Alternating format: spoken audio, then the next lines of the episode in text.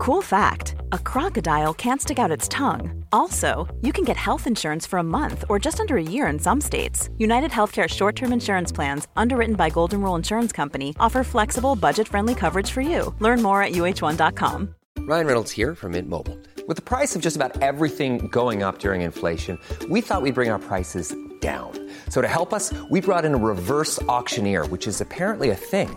Mint Mobile Unlimited Premium Wireless. How to get thirty, thirty, how to get thirty, how to get twenty, twenty, twenty, how to get twenty, twenty, how to get fifteen, fifteen, fifteen, fifteen, just fifteen bucks a month? Sold! Give it a try at mintmobile.com slash switch. forty-five dollars up front for three months plus taxes and fees. Promo rate for new customers for limited time. Unlimited more than forty gigabytes per month. Slows full terms at mint mobile dot com.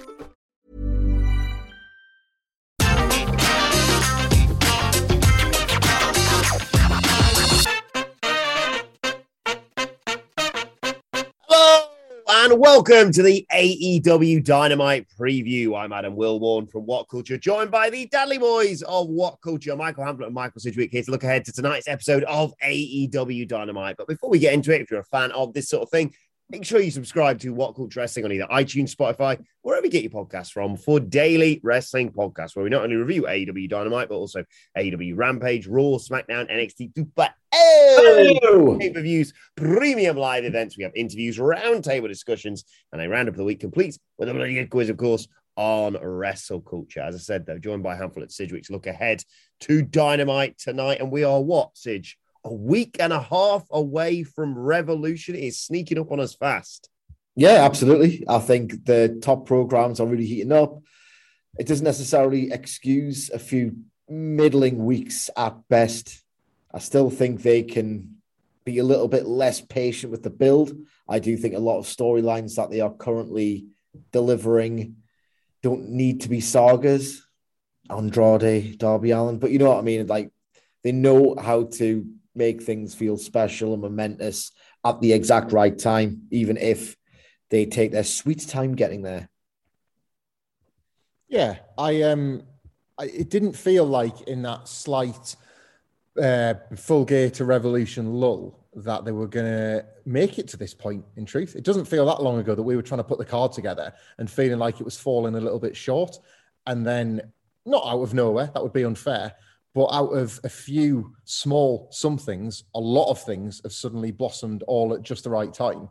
And it feels like most, if not everything, will be heated by the time they get there. Uh, one of the big things to look forward to tonight on the road to Revolution is, of course, the Tag Team Battle Royale. We're going to have a Casino Battle Royale next week. Sid, just to people who are confused a bit like me, what's the difference between the two? A uh, normal battle royale in A E W law, and we'll get on the law later, don't worry about that, is that every team starts in the middle of the ring and it gradually thins out as members of both teams are tossed over the top rope and both feet touch the floor. Both members of the tag team have to be eliminated. Um, it's not that weird, wacky W W E rule where, like, oh, sorry, you're piss out of luck because your mates just got tossed. Um, and next week, if in fact it follows the format of Revolution twenty twenty-one, the Casino Battle Royale is in fact a Tag Team Royal Rumble match. I don't understand why they don't just make the Casino Singles Battle Royales a Royal Rumble match, because it's a it's a format you'd expect A E W would get a lot more out of than W W E at this point. And they obviously can't be too worried about infringement, about genre. Genres are fine, you just can't market them as mm. the other company's I P. They've done multi-man ladder matches and not called them money in the... Just do a Royal Rumble, guys. Just do a goddamn Royal Rumble next time. But no, that is the crack. And uh, I suspect, or I've been led to expect, a Joker next week. But that is preview fodder for this time next week. Yeah, we fixed the Royal Rumble or the A E W Royal Rumble on numerous occasions. It's dead simple. Just do a big roulette wheel. But they don't do that. They do the weird cards and all that bollocks, and everyone just gets uh, merged together. This is going to be far more exciting. But let's talk about the Tag Team Battle Royal. I'll try and run you through all the teams. Uh, I may miss one or two off, uh, Sid, and then we'll go for your pick this week. It's sort of weird. We're going to have to say, who's your pick for this week and not really touch on next week. But I do want to get to a theory that uh, Hamflett has maybe posited. But uh, yeah, the teams. Uh, uh, the Dark Order, Private Party, Gun Club, Best Friends, the Young Bucks, the Butcher and the Blade, Santana and Ortiz, F T R, and of course reDRagon, with the uh, winners advancing to that Tag Team trios title match, basically. Um, who's your money on this week, Sidge? reDRagon this week. Yeah. Um, and there's a reason why I think it's going to be reDRagon this week and maybe not the Young Bucks next, but we'll expand upon that momentarily. Before I go into who's going to win and the ramifications of next week, just a little talk or take on the prospective quality. A E W's done a tag team battle royal before, and it was absolutely sensational. It was in the halcyon days of February twenty twenty. It's most memorable for um, Sammy Guevara's incredible bump off the super kick. So good, in fact, that it totally excused a flying nothing, which is essentially what he tried to hit, and it's the worst thing ever, but it was such a good bump that it just justified it. It was amazing. At least put your hands up like you're doing a, a, an axe handle smash yeah. or something like that. He didn't do that, but he did take pretty much the best bump I've ever seen in my goddamn life. What I'm arriving at is that that match was great.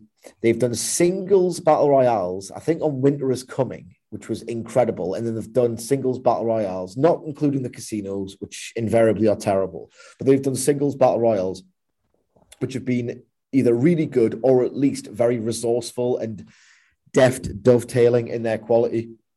Even when the action isn't there, the stories, plural, are. And if you look at the acts involved in this match and the and the potential for interaction, and if you look at how minimal the match card is in terms of the amount of matches, I expect this to get time. I expect this to be super dramatic. There's a lot of overprotected teams in here, and um, two of which haven't interacted in a dream scenario for like well over a year at this point. So I'm really looking forward to that. If they dedicate the time and if it doesn't really feel awkward, and it's it's always ambitious to do a incredibly great work rate battle royale just because of the moving parts. This has the potential, if not to be incredibly special as a match, then to be very resourceful and dramatic, pitting teams that you wouldn't expect to interact on television because they're a little bit stingy and measly mm-hmm. these days. I expect this to be really, really, really good, and I expect reDRagon to get the win. If, in fact, the Young Bucks are going to win next week, because the presumed direction is they're doing a three-way match for the titles. It's all a bit reverse, backwards engineered um, to advance elite melodrama. The thinking is that the Young Bucks will win one of the matches. I expect them to win next week if, in fact, again, they win, with the idea being that they will probably at some point turn babyface and have some kind of help to um, work the Undisputed Era or the Paragon or whatever they're going by. And the idea being that if the Young Bucks have to struggle through two really lengthy matches, they can easily start next week, really babyface themselves, remember who they were before they got to A E W and were corrupted by Don Callis, and that could really foreshadow and tease a babyface turn. But we're not convinced that they are going ahead next week, because Michael Hamflett got a wonderful reply to one of his tweets, and we had a little bit of a nerd out in the office earlier expanding on that tweet. Yeah. Um, oh, it's really, like, just really shortly on this one, it's a really nice field, this. I think it's nice every now and then to get um, an advert for the tag division. As Cedric sort of points out, it's a way for them to have the cake and eat it in terms of Tony Khan being a little bit tight with the, the bookings we get. It's so cool to see a graphic that features F T R and the Young Bucks and Proud and Powerful and Fish and O'Reilly, you know, and then the likes of two point oh and the Best Friends and the Dark Order, um, Private Party, even like the Butcher and Dynamite's the Blade. They're there to serve a purpose of just being thrown out to get another team over that might be on a run. But it's as much a flex as any. That this division sometimes feels like a little bit wayward, but when you put them all together, you realise just how stacked it is, and respect them for being able to have this match. But yes, the, the take Cedric was referring to, so it sort of happened upon me the other day that um, Revolution, theoretically, if the Young Bucks don't qualify, as I kind of think they won't next week, it's almost as if this triple threat or this trios tag title thing, or it's not trios, is it? It would be triple three-way. Threat. Three-way, thank you. Three-way dance. um, it's too perfect. It's so neatly calibrated to feature reDRagon and the Young Bucks on either side of the Jurassic Express that that's almost too perfect. And the Young Bucks, or like next week's qualifiers, will be a red herring. So it was my thinking that, oh, well, that's quite neat that two years after the Revolution tag and after A E W was launched and has this greatest run in its company's period, the Elite have kind of eaten themselves. Cody is gone. Kenny is hurt beyond repair. The Young Bucks can't even make it on the show. And the only guy from the group that gets on is the one guy who was first ostracized, the Quiet Man, who's now the World Heavyweight Champion. What a nice growth story for him. And all of them have got to learn their lessons about what it is to have power and how to use it well and all that sort of thing. And that was like an observation that might not even occur because the Young Bucks could win tonight or next week. However, we got a reply from Jim Archer, at Jim Archer PhD on Twitter, who said um, that he liked the idea of that because he liked the prospect of Adam Cole asking the Bucks to second him to ringside for his title match, which is, of course, against Adam Page. The stunning symmetry was drawn upon for the Page Omega match, which was uh, Page asking the Young Bucks to join him for the Jericho match, which they didn't, in the way that they always had done for Kenny, and that being the very first sign that things weren't all that they seemed in the Elite. If you remember those early days of Page not running down to help the Elite was seen as teasing a Page heel turn, when in reality they were thinking so much further than the rest of us and so much far beyond that until we could see the, the pieces fitting. And what we got at the end of Full Gear, the nod of respect between Matt Jackson and Hangman Page. What does that mean if and when Adam Cole asks the Young Bucks? Do they now respect Page too much to do it? Are they a little bit afraid of Hangman Page to second Adam Cole? And this would be a justification for not putting the Bucks on the show. If you recall, they said they couldn't help Page because they were going to be working. They had a ladder match. They thought they'd be too tired. When they seconded Kenny, it's because they were they were fit as a fiddle and they were ready to come out and help him. There'd be no justifiable excuse to say no to Adam Cole unless there was a Hangman Page-related reason. And this is that, these webs the Elite weave that kind of, it's the positive end of their melodrama and sometimes their overthought stuff because it allows you a lot of fantasy booking avenues to take, and it makes at least one of these tag battle royals so much more unpredictable as a result. It's just, there's a lot of wonderful texture here as well because I remember the discourse stemming from All Out twenty nineteen, which was a rave-received show. Um, it undone a lot of the shrugs directed towards Fyter Fest and Fight for the Fallen. But there was one major criticism. Um, it was that Escalera de la Muerte blew the world title match out of the water. If you go back and watch it, it's really well worked, and the crowd are actually hotter than you remember. But they were just so... But I, I'm watching that in retrospect, in isolation, as an actual experience. It was like, oh, this is a worthy, commendable effort, really well worked between Page and Jericho, but this crowd were way higher for the triple A tag team title match, which is really counterintuitive to the fact that they were trying to build a world title with the first world title match. But I think they were looking well beyond one night. They probably realized, like, look, this is a little bit awkward. That main event might not resonate with as much gravitas as it could have ordinarily, but they, again, as Hamflett says, they're thinking well beyond we are. It was so deft how they did this. When the Young Bucks seconded Kenny Omega to the ring on those famous New Japan cards between twenty seventeen and twenty eighteen and very early twenty nineteen, the idea was they'd worked a junior tag team match or a tag team heavyweight match either on the under or firmly in the mid card. They theoretically had time to rest up from the match and put some ice bags on and go out and be Kenny's ally, his mate. And Escalera de la Muerte, they knew going into that match, that old Jim Ross corniness, they might not leave it the same. So if they'd completely battered their bodies in like a frightening adrenaline high spot festival that was that ladder match, they could theoretically just say, like, Hangman, we're sorry, we're, we're going to be beat up after that. We can't even stand up. They obviously had to sell the injuries, otherwise that match doesn't mean anything as well, if you want to take it even deeper. Them not winning this nor next week takes away that genuinely reasoned excuse they had to not second Hangman Page, which itself just added so much texture and, like, wonderful conflict to that whole sprawling saga, because they had an excuse. Hangman Page was right to feel abandoned and not as elite as Kenny Omega, which furthered the, his wonderful arc. So there's so much to play with if, in fact, the Young Bucks don't win. Are they going to tell that story? Do they feel that they need the Young Bucks on the card?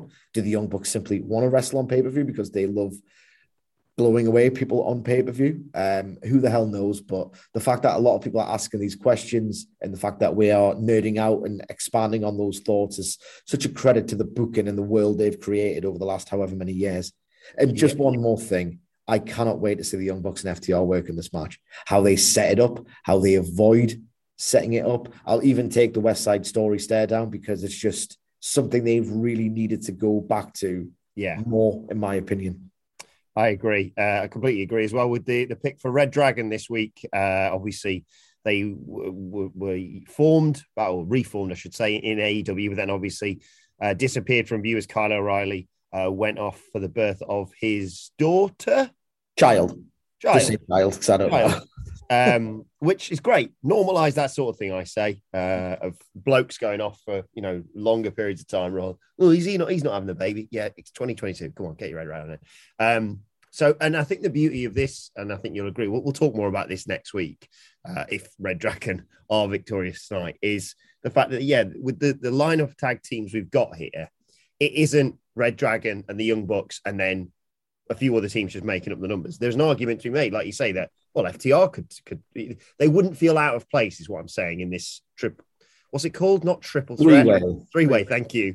They wouldn't feel out of place if you had Jurassic Express, uh, reDRagon, and let's say Proud and Powerful or F T R, like you say. It's it's not going to be, oh, this fluke team just got in in place of the Young Bucks, and, and it's such an exciting story to tell. But for this week, at least, we'll go with we'll go with reDRagon being the uh, first of the two teams to head into that three-way tag team title match. One more thing, because I love this. I hated it last week, but when, since I've seen the field, I love it now. I love the idea of them doing F T R and reDRagon against a team in which Jungle Boy's a member, because he's so good fighting from underneath. Mm. And having him work against like two heel doyen teams is just, that could be the moment that Jungle Boy really feels like a champion in A E W.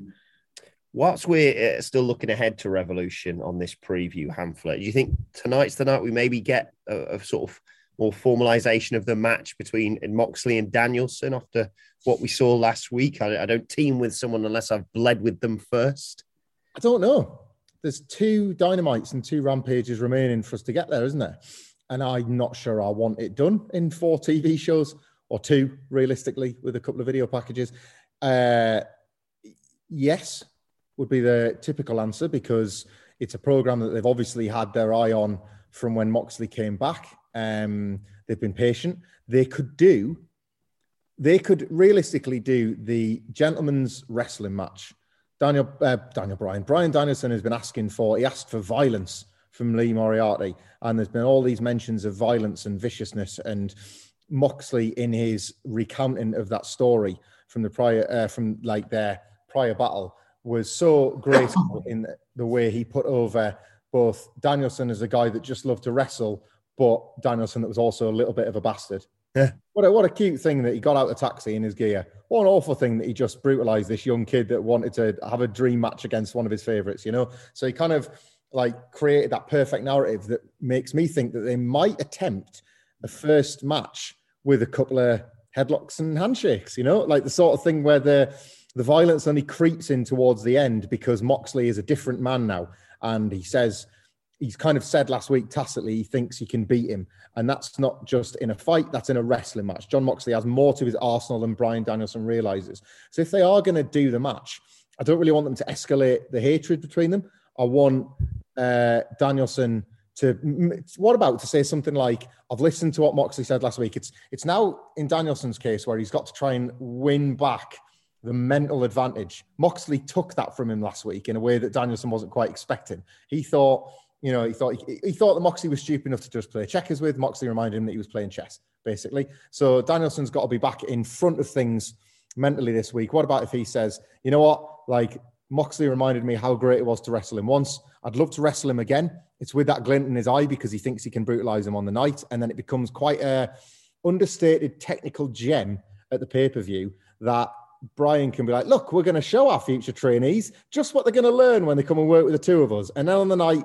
he sticks a bit of a dig in the eye or something, or he rubs his boot over the side of his head or something. And it's like, you're, you're not wanting a gentleman's match. You're wanting to have a dick contest you wanted all along. I'd like them to be graceful with it if they're going to do it at all. I have to echo that completely. And I will only round out that take with, they could do a spiritual sequel to Brett versus Owen. Mm. From WrestleMania ten, where it's two men with profound respect for one another working a wrestling match that Danielson turns into a fight to teach Moxley a lesson. Say, that's why you haven't recaptured the title or something to that effect, but do the, the wrestling match that mutates into something else when Danielson decides to be a complete cock, and mm. that that's sort of convinces Moxley, right, okay, I've lost a little bit of something. I need to relearn it from this man right here. Then you can do loads of cool dojo stuff, and you could have LaRusso and Lawrence fighting for my affections for the rest of the year, and that's the only thing I want to watch ever. To be honest. Um, speaking of Revolution as well, Sige, we've got five matches on the card now, and I realise I'm, I'm doing something that I hate, which is possibly overloading uh, the the pay per view card. But uh, okay. last, sorry. last week's show uh, went off air with Andrade stealing both T N T championships. Um, how do you see that being followed up on this week? And, and is it to set up a, a pay per view match between Andrade and Sammy? Do you reckon? Um, uh, I can see a situation where neither the T B S nor T N T titles are defended at the pay-per-view at all. I don't know why. I just can see it. Maybe Guevara can compensate on the um, ladder match if he needs to be on the card. It just feels like putting a T N T title match between Sammy Guevara and someone on that card just makes no sense, because they're not likely to win when you know you've just got a brand new like contender emerging from the ladder match. And Sammy Guevara and Andrade El Idolo are having a match on Rampage this week, which will be taped tomorrow night.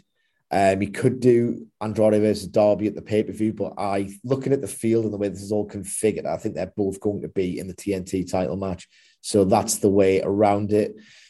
As for a qualifier, I guess Andrade will do one next week when Darby screws him. Could have Darby and Andrade doing individual um, sort of contenders matches for the ladder match. That's the way I see it playing out. I really can't see the T N T title being defended at the pay-per-view at all. I, ju- I just think the feud still feels a little bit too lightweight. I know there's a place on every wrestling show for a little bit of fun to break up all the serious storylines, um, but you have to meter that out effectively and carefully and and thoughtfully as well. And Darby Allin and Andrade and Sammy Guevara, like, it doesn't feel the most thoughtful stuff, this. Yes, they've selected wrestlers with which to position against one another in the form of Andrade and Darby at least, but I don't, it just doesn't feel pay-per-view worthy. If mm. we're talking about pay-per-views like the meritocracy that they typically are in A E W, for all that, like, sometimes they put too much on them or whatever, the, the idea is that you you warrant that spot on the card. And not like this angle is still so lightweight that, like, I'm with Sidgwick. I'm not sure the, the belt becomes a factor. If Darby and if Darby and Andrade's stuff is folded into anything, make it the ladder match rather than mm. rather than just an individual singles. It, uh, maybe that's just me, subjective perhaps. I just don't think it feels heated enough. I had a bit of an idea for this one. Oh, here we go. So it, it, it's mainly to just clear Look up out. that winds me up every single week. Um, So obviously Andrade stole, as I said, both T N T championships last week. Um, but he's seen the error of his ways now, Michael Sidgwick. And uh, on Dynamite tonight, he returns the T N T championship to Sammy Guevara. And then later on in the night, he walks out with a bag, something in it. And uh, he chats with Tony Schiavone or whatever. And uh, he pulls out of the bag the new Sonic ring for the Face of the Revolution match, which is the melted down title, the other one. So it's got all the, the sparkles and all that bollocks in. And he says, oh, Tony says, oh, I can't believe you've done this. How can you do this to, to T N T champion Sammy Guevara? He treasured that, that title. And Andrade says, well, I'm just not that interim. Interim, you see? He's such a cock. You are such a cock. I'm you're, a cock you're a cock. You're a cock. Still time. There's still time to do it. A few hours before. Doing what I know of Adam Wilbourn, right? Even though he isn't present in the office, he's usually like a, a great guy to have around in the environment for the morale, et cetera, et cetera. And then what happens is like about oh. Usually for about uh, about two hours per day, you'll notice that's a bit uncharacteristic of Wilbourn. It's like it's really in deep contemplation. um, must be really grafting at a, an adaptation or writing his notes. And no, that's what he's doing. He said he's writing a joke like that. We were um, on our lunch break the other week. Me and Hamflett having a game of pool, and uh, Wilbourn was like, oh, sorry, lads, I'm in the break room because I really need to uh, write the song for Wrestle Culture. One minute, looking like he was solving a really complex mathematical equation, like the, the eyes narrowed, like the brow furrowed, like just the deep look on his face, and he was just writing a song. Yeah. A cover version. Staring intently, staring just intently. Yeah, but, you know, what rhymes with Stratton? Come on, guys. I just have, I just want them to get rid of the Sammy Two Belts bollocks, basically. I know you do. I know you do. Is it? So I thought of something that might make this a little bit easier on you. You know how we all really liked um, customized belts? Mm. Maybe this is Sammy's customized belts. He has two. Miro's was white in the colours of his home, like homeland and stuff. Cody's was the classic unfinished red one. Brody Lee's was retired. Sammy's got two. That's his thing. That's his T N T title thing. Everyone it's else has a thing. thing. It's the worst thing that they could possibly do. Danielson will take it off and make the strap burgundy. Yeah. Oh, now you've made it all better, you see. That'd be lovely. Oh, we can bring back the ethical title. Yes. One of them. Yes, but I don't think Tony Khan wants to unwittingly portray his organisation as the heel company that Vince McMahon just decides to do without even realising it. Yeah, that's true. I like the idea of Danielson winning them and going, look at all this leather. And then hemp everything. uh, hemp right, burgundy see. Would be nice. Just dyed hemp burgundy T N T. I'm Nick Friedman. I'm Lee Alec Murray. And I'm Leah President. And this is Crunchyroll Presents The Anime Effect. We are a new show breaking down the anime news, views, and shows you care about each and every week. I can't think of a better studio to yeah. bring something like this to life. And yeah, I agree. We're covering all the classics. If I don't know a lot about Godzilla, which I do, but I'm trying to pretend that I don't right Hold now. it in, hold on. And our current faves. And... Luffy must have his due. Tune in every week for the latest anime updates and possibly a few debates. Oof. I remember, what was that? Say what you're going to say and I'll circle back. You can listen to Crunchyroll Presents The Anime Effect every Friday wherever you get your podcasts. And watch full video episodes on Crunchyroll or the Crunchyroll YouTube channel.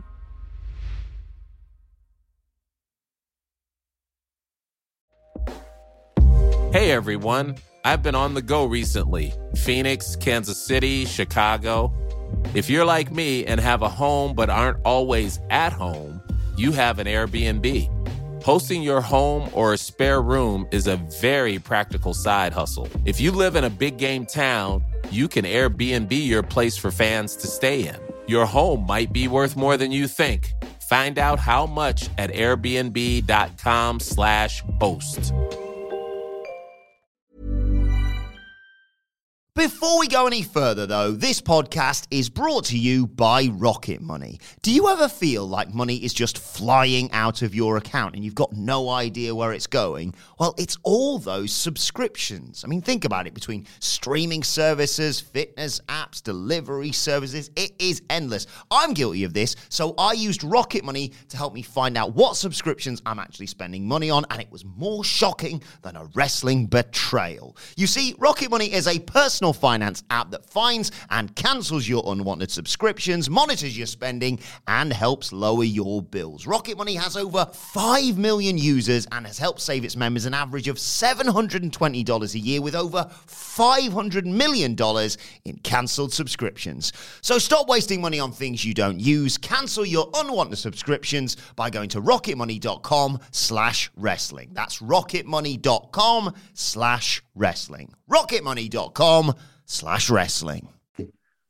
Uh, also tonight on the show, Sidge, uh, we have Eddie Kingston and Chris Jericho, a face-to-face confrontation. This has been building for weeks, if not months, uh, and I've changed my mind on it recently. What about yourself?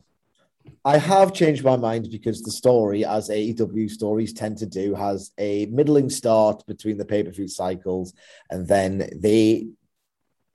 ratchet up the tension, the conflict, the stakes, the importance, the quality deep into the pay-per-view cycle because they've got one to sell and it's all about the build, build, build, build, build, build, build, build, build, and then the peak at the event itself. Not excusing two or three weeks of terrible G F Y blockhead patter, but regardless.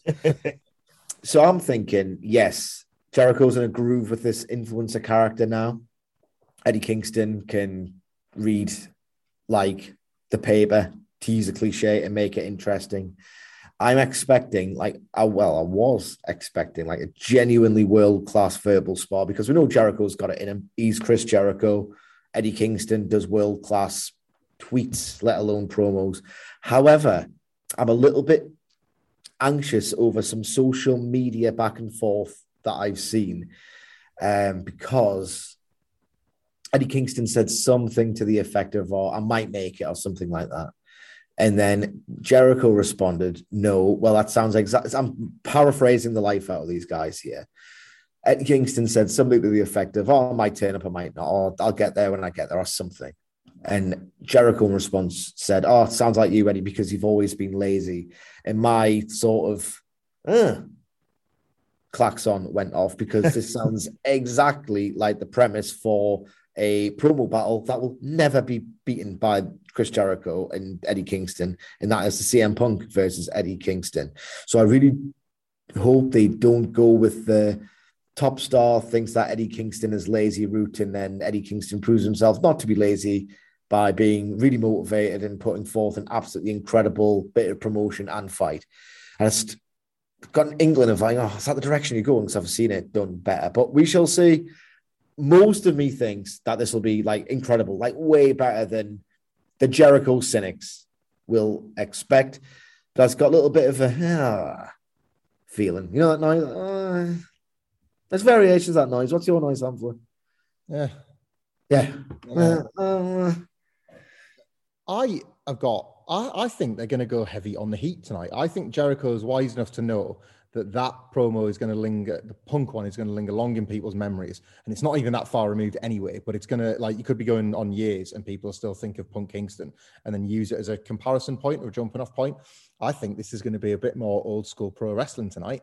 And after debate, discussion and disagreement over the loyalties of Proud and Powerful, who, by the way, will have already wrestled and thus be gone or in the showers or unavailable to help, Um, Jericho is going to set Hager on Kingston and they're going to bloody him up. I think last week was enough of a um, commitment to Jericho as the heel in this program that they're going to just go with it.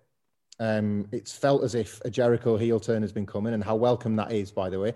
He's looking in really good nick, which suggests that maybe he's spotted, right, fine, I'll I'll take this, I'll become a heel, and then I'll get a renewed push as a heel as a result, you know, in good physical condition with a brand new raft of opponents to face, because he's now like, he's a he's a villain again, but it's in a totally different context how he was in twenty nineteen. So there's a ton of new ready baby faces for him to attempt to try and make that maybe he wouldn't have been able to when he was the champion or he was so important as the, the top star. So why not? Why not try and bloody up uh, Eddie Kingston using Hager in really realistically one of the last effective things Hager can do, which is be Jericho's heat, Jericho's effective heater for a little bit longer until his contract, until his contract expired. Um, like Edmund, I thought that was just like a comment on Hager. no, no, no. I, I, I walked like sixteen thousand steps yesterday. But yeah, I'd, I'd like them to, because um, you do expect this kind of like last word contest between mm. these two guys, don't you? And it would be nice if they went off from that and just kept it a bit pro wrestling and the babyface was beaten down. Nah, I want uh, Eddie Kingston. I want Jericho to say, yeah, maybe I maybe I did sometimes overlook Proud and Powerful, but the Inner Circle's a family and we we fight in this together. And sometimes we don't play by the rules. Sometimes we uh, colour outside the lines. And Eddie Kingston says, the only time you colour outside the lines is when you're colouring your hairline in. Something like that. Wilbourn's weekly burial of Chris Jericho. Let's do it. Shoot season's fully open. Let's have it. Uh, I'm very much looking forward to this. Like you say, uh, hell, uh, hell of an expectation, hell of an act to follow, like you say, with the Punk Kingston stuff. But yeah, if there's two guys who who can really get it done, it's these two. And just, yeah, let him go. Let him go at it, boys. Um, but yeah, Jake Hager's looking great now, isn't he? So good timing, that. All uh, right, we've got a title match tonight, Hamflett. Jade Cargill versus the Bunny for the T B S Championship. Um, Jade Cargill was on a tear recently. Yeah, be sure to check the quarter hours for this, because green equals cash versus big money bunny. Like the two biggest draws in A E W collide. It's Mega Powers Explode stuff, this, um, in terms of a booking. But there's no, oh, don't expect a lot. Keep your expectations low um, in terms of match quality, in terms of match length. But this is the um, this is the Jade Cargill T B S Championship run in action. Ultimately, Jade Cargill will win. She will win handily. The Bunny has exceeded expectations at points during her A E W run and has thus reached a level where you can imagine her in a singles match putting up half a fight against a Cargill before Cargill dominates and plows through her.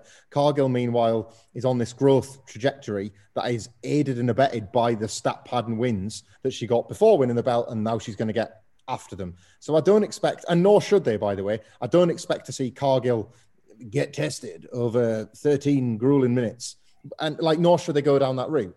I'm not proposing sixty seconds or anything. The Bunny is a name, and there is a clear division between the mid-carders and the the jobbers to the stars on in A E W. You know, it, if typically if we've never really heard their name doing a Dynamite or Rampage preview, they're the ones getting wrecked in a minute. This doesn't need to go like through a commercial break. Like, this can go two or three. Feel competitive, feel can heat, feel heated, then they can just get out of there. But if they do that, I don't think there'll be any complaints. Done rightly, there's a half-decent sequence here.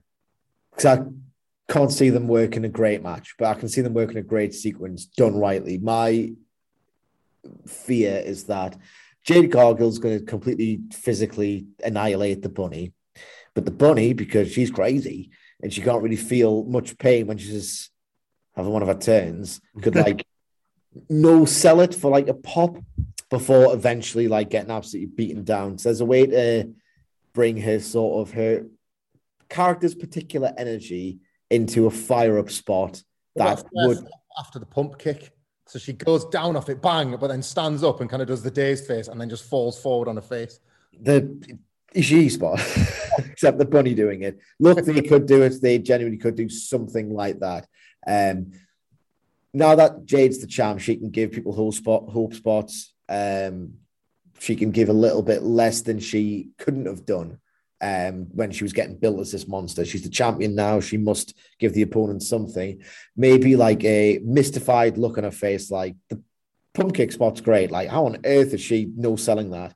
And then like a roaring, defiant, crazy Bunny standing up and just eating another one in the face, and then that's the that's the win. Acted well, there's scope for a unique hope spot here, and now is the time for Jade to give the opponent something. Yeah, exactly. But a title not a lot, not a lot though. No. Um, in terms of the other uh, women's champion, of course, Sidge, uh, it's Britt Baker versus Thunder Rosa at the pay per view. Something to to follow up on on last week's events and and uh, really sell this match for you. Maybe, um, possibly just a backstage segment that gets interrupted. Bringing together Thunder Rosa and Mercedes Martinez, having a match against Britt Baker and Jamie Hayter, which Baker could force Hayter to take the fall somehow by abandoning her or not saving her accidentally on purpose, which would in turn further the Baker-Hayter program. I'm saying this all very like a procession of things that need to happen, but this is genuinely quite ambitious thinking by A E W, so my tone doesn't necessarily reflect The the graft that they've put into this, quite frankly. But I, again, the, the, the way this division's been marginalised since pretty much the first day means that this is probably going to be confined to a backstage segment, which betrays the thought that's been put into this. It's not as if there's a big match graphic on A E W socials saying that Baker and Thunder Rosa come face-to-face with the contract signing. Like, it hasn't been built with that much importance, so I can't receive it with that much importance. Which is a shame, really, Hamflett, because it's been a hell of a journey to bring these two back together following the, the Lights Out match. Yeah, it's. I think the, the consensus seems to be that this is exactly where we should be, and yet it, the, the Thunder Rosa Britt Baker match itself still feels a little bit like it's come out of nowhere because A E W got almost like tripped up on over themselves doing the distractions. So the Brit, the Baker Mercedes Martinez pivot was nice, but then it still took a long time to like just thrash all that out and get get to the point of Mercedes Martinez and Thunder Rosa's bit, so you could get back to Thunder Rosa versus Britt Baker. We're two weeks away from Revolution. We're going to get the match we want. Cedric's made a great point there that if this was as big a deal as maybe we've all fancasted it at points. A E W would be showing us that. That's not to say that won't necessarily happen on Rampage on next week's Dynamite. Like nothing, I guess, nothing elevates the stakes of something like a huge angle on the go-home show, and A E W still does go-home shows the way they're supposed to be done. So Britt Baker and Thunder Rosa's final face-off next week on Dynamite would give it the gravitas it needs. But I like that tag match as well. Like it felt like they were building to it last week. It's, I'm not comparing the two, not at this point, not anymore. But if you do the tag match of Baker and Hayter versus Martinez and Thunder Rosa, it's like a um, wish version of what's happened with M J F and Wardlow. You've got this bigger angle happening in the right now where there's a smaller one taking place that's going to be there for you after the fact. So if and when Britt Baker has lost to Thunder Rosa, as we've kind of always known she would do, because it was it was always just going to be when Thunder Rosa finally gets a chance, she'll beat her. You go straight into Baker and Jamie Hayter. So I would quite like that tag match to happen because it, the timing of it right now is perfect. They could, and maybe they will, with an interview and with a graphic. Maybe they'll announce that for Rampage. I think that would slot in quite neatly on Rampage. You sow the seeds of a of a fatal divide between Baker and Hayter, and then you move to the big contract signing face-off on next week's Dynamite. Uh, we'll get to M J F in a second, uh, but we also have uh, the team of Penta and Pac, the return of maybe a different Penta, you could say, Hamflett, uh, against, I, I've called them a different name every bloody week. I want to say they're House of Black, the, what they called, the Kings of the Black. Yeah, the Kings of the Black Throne, honouring the House of Black. and also, and also, I like honouring it now. I think it's quite cool. Yeah. But also that one week where the graphics department called them the Knights of the Black Throne because no one was paying any attention. Regardless, Hamflett, um, like I say, we've got the sort of return of a changed uh, Penta El Zero Miedo, uh, and potentially, I suppose, the, the debut tonight of the former Buddy Murphy. Now, I think his name is Buddy Matthews. Yeah, um, greatly excited for the debut of Buddy Murphy. I don't need to see the type of videos they've been using to build him, but I want to watch the thing play out. You know, that's that's that's the case with a lot of House of Black stuff. Like me and Sidgwick in total agreement that this team was going to rule. We need zero law to make that so. Just look at them both; they look like perfect tag team partners, out of the box, ready um, to be a brilliant tag team that just wreck everybody. But the law is a bit heavy-handed. The same here for Buddy Murphy. Look, there's storyline, um, there's continuity, I guess, existing between the two. They spent the, they were in the same prison together because they both escaped. Yeah. So we, uh, but there was was there not? Um, did am I remembering this right? Did Alistair Black not try and lure um, Buddy Murphy away from Seth Rollins' crew? Was that their lure together in W W E? Buddy Murphy was sad, and they had a feud over it. Something like that. Yeah. So there's, uh, there's, you know, they can play off like the Buddy Murphy was was lost and he went looking for help and he found it in the House of Black. Um, House of Black. Was he lost after he broke up with Elena Mysterio? Yeah, that'll be it. That'll be it. Um, I am piss bored of Penta and Pac messing on with the House of Black at this point. If I'm if I'm brutally honest, as good as I expect the prospective quality of this match is, I am just over this storyline. Pac getting his sight back, Penta being a changed man, and let's get Buddy Murphy debut. Let's make the House of Black look even stronger as a stable, and let's get forward to making the other tag teams feel scared of the House of Black eventually getting round to getting them. I'm into this. There's two weird things that possibly shouldn't be happening at the same time, but it's very the worst of A E W for this to happen. Teasing the debut of Buddy Matthews and teasing Pentagon Dark coming back, that neither team can therefore lose. Mm. Shouldn't this be spaced out a little bit? But regardless, I don't know what's going to happen until it happens. But as a preview, and my initial forecast is, feels a little bit rushed. You could do those things separately.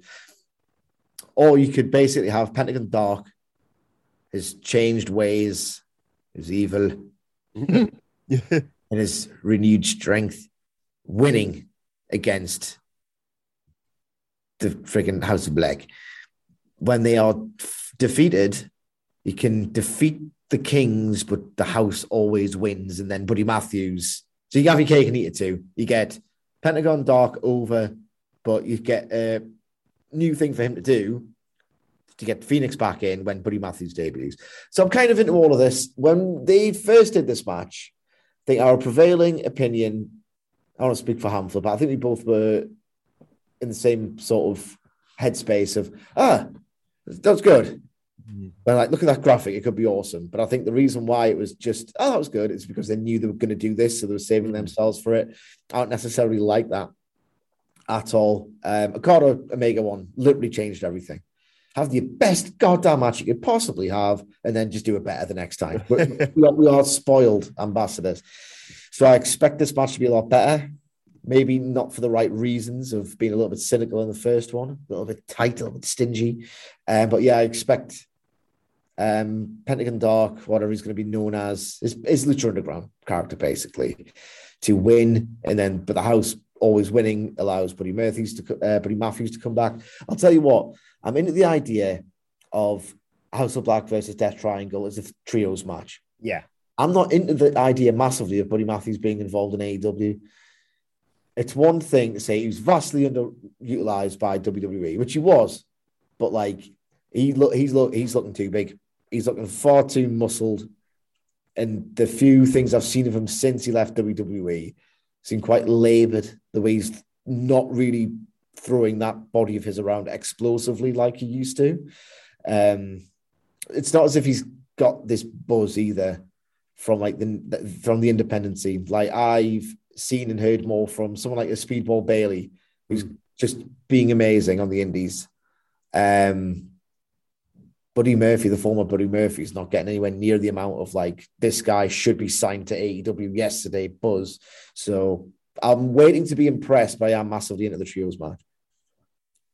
Yeah, I, th- I think the House of Black wins, uh, maybe through the help of, of Buddy Matthews, uh, to possibly set up. Like, I haven't seen anything about Murphy since he left left W W E, basically, but uh, like um, in my head, a, a Pac versus Murph Matthews uh, singles match could be spectacular. So I think maybe that factors into the finish, and then you don't have the changed Penta having to eat the loss. But like you say, it's just a lot in one match, sort of getting crammed in together here.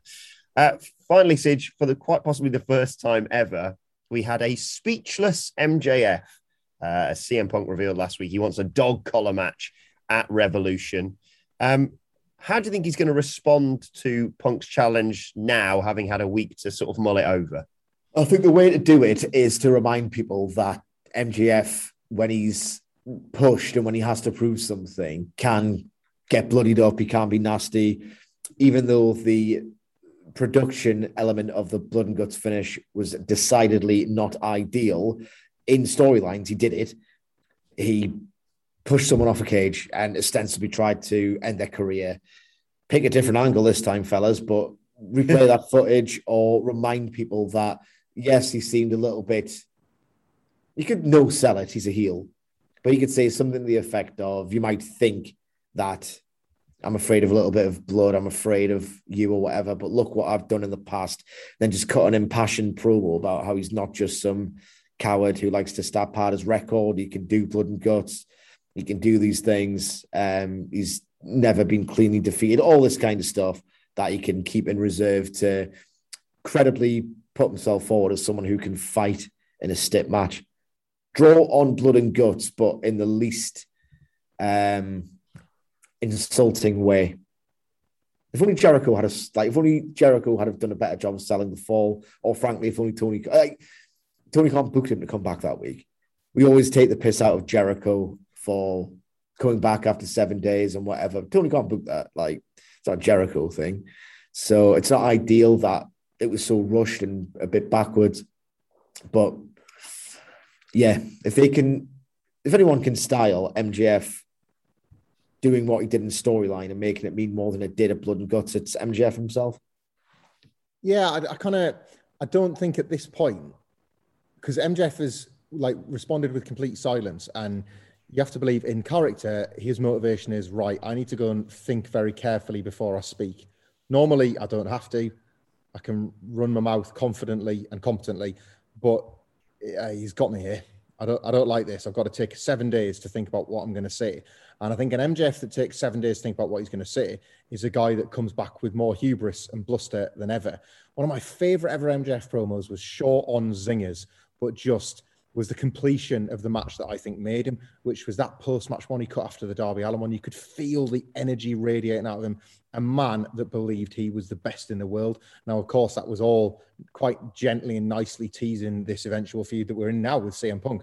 But summon that, summon that energy and, you know, use little storyline drivers such as, I've beaten you twice and you want to tie yourself to me.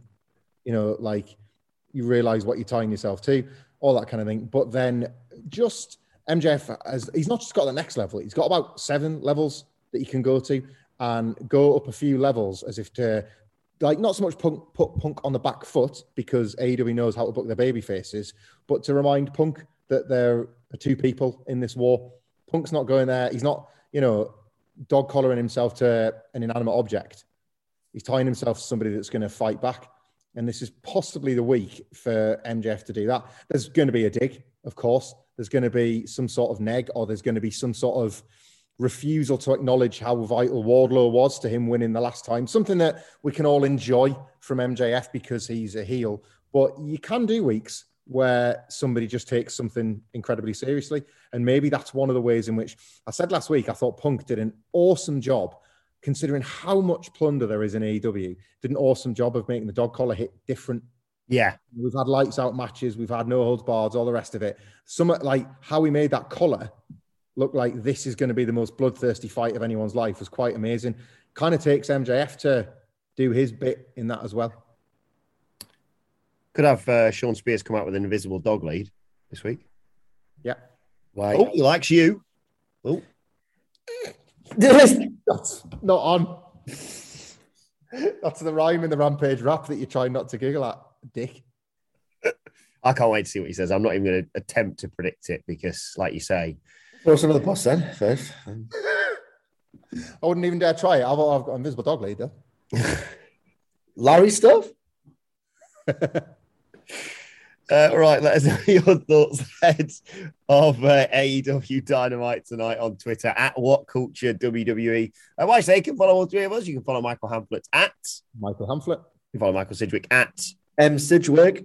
Follow me at Adam Wilbourn. Follow us all at WhatCultureWWE. As I said, make sure you subscribe to What Culture Wrestling wherever you get your podcasts from for daily wrestling podcasts. Our review of this show will be out tomorrow. Uh, and of course, our review of N X T two point oh from earlier on today is available right now. But for now, this has been the A E W Dynamite preview. My thanks to the Dadley Boys. Thank you for joining us, and we will see you soon.